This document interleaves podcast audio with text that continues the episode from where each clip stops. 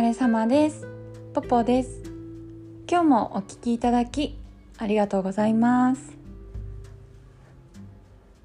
あのねこのポッドキャストこのエピソードあの録音するの2回目なんですけどさっきねあの一生懸命録音したやつが話したやつがもう全部消えてしまってすごいショックです。だからちょっと2回目になります。で今回はあの2022年をちょっと振り返ってみてなんですけどあのー、まあ、前半は、まあ、前半って言っても、まあ、コロナがあったのでそんなにこう自由にあの行動はしてないんですけどいつもみたいに。やっぱりね今年は 8月にコロナにかかってしまってからちょっと予定が狂っちゃったっていうかあの後遺症というかねがひどくてちょっとね後半はもうほぼ全滅っていうかもう何もしてないですね。結構体調が悪くて体調不良のこの後半でしたね。で私はね味覚障害とあとやっぱ倦怠感と、まあ、抜け毛これがね一番悩んでたんだけどあとはやっぱり更年期もあるのかなと思ってますね。でまあ今はあの味覚障害、まあ、ちょっとあるんですけど、まあ、だいぶ良くなってで抜け毛も、まあ、ちょっと収まってきてでもねやっぱね抜け毛がめっちゃ怖くて私は髪の毛がねもともと少ないっていうかあの細いんですよね髪の毛が。で家計的にも、まあ、うちのお父さんもねちょっとあの髪の毛薄いんで絶対髪の悩みはね薄くなるなっていうのはこう前からねもう若い時から分かってたんで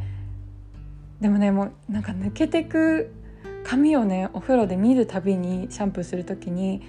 ものすごい不安でさもう全部髪の毛がなくなっちゃう。私ね一回髪の毛がなんかなんだ手ぐしで髪を触るとごそっと抜ける夢とかもで見てなんかね夢占いで調べたら何だったっけな不安の表れみたいな感じに書いてあった気がするんだけどもうそれぐらい悩んでてもうねお金に糸目はつけずなんか髪にいいって言われたものはね全て試しましたね。あのサプリからこう点滴からヘッドスパまで行ってであの私ね後遺症のエピソードでコロナの後遺症のエピソードであのやったことっていうのを話したと思うのであのぜひ聞いてください。でその中で話してない話し忘れちゃったサプリがあってで私が今飲んでるサプリがあのこれは後遺症と関係なくて皮膚科で肌荒れの肌荒れ用にこう出してもらってるさあのビタミン剤ビタミン C ビタミン E ビタミン A は肌のために飲んでるんですけどあとはビオチンと,、えーと、アイハーブで買ったカルシウムマグネシウム亜鉛が一緒に入ってるサプリとあと鉄分のサプリとそれかあれ？それぐらいかな？ああと更年期のためにエクオールは飲んでいてであとねあのファイブアラっていうサプリがあるんだけどなんかちょっとね多分ファイブアラってインターネットで検索するとちょっとねうさんくさいっていうかさ 眉唾もんっていうかなんかそういう印象を持っちゃうと思うんだけどこれはもうすごくいいサプリなんだけど2万ぐらいするのね。で私これ家にあったなんかもらい物とかであったから飲んでるけどちょっと自分のお金では買えないサプリですね。でこれと一緒に NMN っていうサプリを飲んでるんだけどこれもめっちゃいいです。あなんかね何に効くとかは分かんないんだけどあの5アラとこの NMN を飲むとあのね全然疲れないの。で疲れなさすぎて疲れてないから夜寝れないんだよね。それぐらい効いてる。でも何に効いてるかはわからない。とりあえず体が元気になるって感じです。でこの NMN も多分ね3万ぐらいするやつでで私これ頂き物だからあのこれもちょっと自分のお金では買えないですね。高すぎますよね。でその2つはすごい効いたなと思ってでも抜け毛に直接効いたかどうかは分かんないんだけど抜け毛にね効いたんじゃないかなって一番思ってるのを言い忘れちゃったんだけどあのリジンっていうねサプリを飲んでてリジンが入ってるサプリなんだけどそれがちょっと効いたんじゃないかなって自分の肌感覚なんだけど思っていてリジンを飲んだ次の日から明らかにね抜け毛が少なくなったんですよね。だからもしかしたらこのリジンが効いたのかなって思ってます。まあ医学的根拠っていうかこれネットで書いてあったのかな？なんか抜け毛の多い人はリジンが不足してる人が多いみたいなことをネットで書いてあるのを読んでで試してみたんだよね。そしたらうん。大丈夫っていうか少なくなった。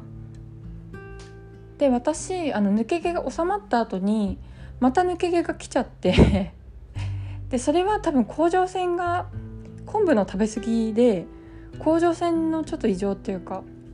まあ、検査も行ってきたんだけどだと思います。だから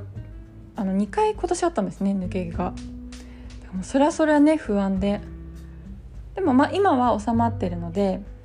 あの安心してます。でももうすっかりね髪の量が少なくなっちゃってなんか後ろに一つ結びすると半年前のね半分ぐらいの感覚ですね。だからこれからねちょっと育毛に 精を出さないとって感じなんだけど。で今年だからさそんなんだからあんまりどこも行ってなくて。であ6月に私祖母と初めて2人きりで旅行に行けたんですよ。あのちょっとねコロナが収まったかなっていうか感染者数が少なかった時あったじゃないですか。だから今のうちに行っちゃおうって言ってで祖母はこう福岡にね住んでて今ね89歳なんだけどあの2年前にねコロナ禍真っ只中に祖父が亡くなったからさ今一人でで、まあ、コロナひどい時だったからお葬式ね行けなかったのよ。だからもう3年4年ぐらい会ってなくてさ。で今日も久しぶりに会えたんだよねだから。で、まあ、初めてさ2人で旅行するから祖父がいないからさ2人きりじゃん。なんかまあもう89だし、まあ、温泉にでもね行ってゆっくりしよっかって話してたらいやなんかねもうゆっくりはねもうずいつもしてるからおばあちゃんはねうろちょろしたいみたいなこと言われてさ まあそうだよねと思ってで、まあ、うろちょろしたいんだったらもう都内に泊まって観光しようってことになったのよ。であの銀座のセレスティンっていうホテルに泊まったんだけどあのセレスティンってあの田町にあるんですよね元はっていうか。であのねこの田町のセレスティンがめっちゃ使えてなんかねまあ今はそんなにねもうないかもしれないけど都内のホテルがもう予約取れないっていう時あの田町のセレスティンだけはいっつもね空きがあるんですよ。でセレスティン全然変なホテルじゃないしあのまあちゃんとしたホテルだからすごく田町のセレスティンおすすめです。でごめんなさい話がそれちゃったんだけどでうちのおばあちゃんね89歳なんだけどあのね見た目がもうめちゃくちゃ元気なのね、まあ、気持ちもなんだけど。あとなんか持ち物とか服とかもさめっちゃおしゃれだし。で今回知ったんだけどなんかおばあちゃんねマッキントッシュとかで服買ってるんだって。若すぎでしょって思ったんだけど。でまあ感覚がさすごい若い若いんだけど。まあでも89歳だから。父からねあんまり歩かせちゃダメって言われてたのね。だから移動は全部タクシーにしてくれって言われてたのよ。何かあったら困るから。いやだけどあのあそうだだからあのなんていうの予定を入れないとすごい歩いちゃうじゃん。いろいろデパート行ったりしちゃうから。あの毎日ねお芝居とか歌舞伎を予定に入れたんですよ。そうすればちょっと歩く量減るじゃないですか。でそうそうそう行ったんだけどあのねおばあちゃんね私もせっかちなんだけど私のせっかちはもうおばあちゃんから来てるなって確信したんだけどもうおばあちゃんがさめちゃくちゃせっかちなんよ。でなんかご飯とか食べに行ってもなんか30分ぐもう一瞬で食べちゃうからさ滞在時間30分とかだしなんかアフタヌーンティーに行ったのね。でアフタヌーンティーってアフタヌーンティーって前2時間ぐらいかなゆっくり紅茶飲みながらみんな楽しむもんだと私は思ってたんだけどあの行ってから出るまでホテルのねアフタヌーンティーに行って滞在時間がね40分とか45分だったの。でお茶もさ全然飲んでなくてなんか多分ホテルの人が申し訳なく思ったみたいで まあそれかおばあちゃんと一緒だったからかな。なんか帰りにねあのなんか透明なビニール袋にあの紅茶のティーパックをいっぱい入れてあの今日ね全然飲まれなかったのでお家で飲んでくださいって言われて紅茶をもらったんだよね。なんかそんだけそんなにさそんだけ早かったんですよ。大丈夫。全然さゆっくりしてなくてせっかちだから2人とも。でも結構あの私なんていうの？お年寄りと一緒に旅行してたからかもしれないけどもう皆さんねすっごくねあの親切にしていただいて本当にね感謝ですよ。その紅茶をねいっぱいくれたのもそうだしあとお料理とかもねあの、まあ、おばあちゃんが食べやすいようにこう最初からこう切って持ってきてくれたりさあのハンバーガーだったんだけどおばあちゃん食べ慣れないじゃんだからなんかこうね「切りますか?」って言われて持ってきてくれたりあとお箸とかもさ、まあ、くれたりあとおばあちゃんはあの近所の人にねお菓子を配るのが趣味だからさなんかお菓子をね信じられないぐらい大量に買ってたんですよ。でそうやってお店とかでもさなんか多分これ賞味期限近いやつなのかななんか味見してくださいみたいな感じでお菓子をねもらったり。なんか本当にね皆さんに親切にしていただいて私ね一人でこう買い物してる時とかそんな感じたことなかったんだけどまあ私がお年寄りに親切にする側だからがね。それはあれなんだけどあのいやこんなにねみんなに 親切にしてしていただいてすごいありがたいなと思ってなんかさ自分に親切にしてもらうよりこう自分がこう大事に思ってる人にこう祖母とかにこう親切にしてもらった方がなんか嬉しい嬉しいなって思いました。なのでなんか今回ね本当にみんなにねよくしていただいたのであの私もねお年寄りに親切に返していきたいと思います。でまあ2022年は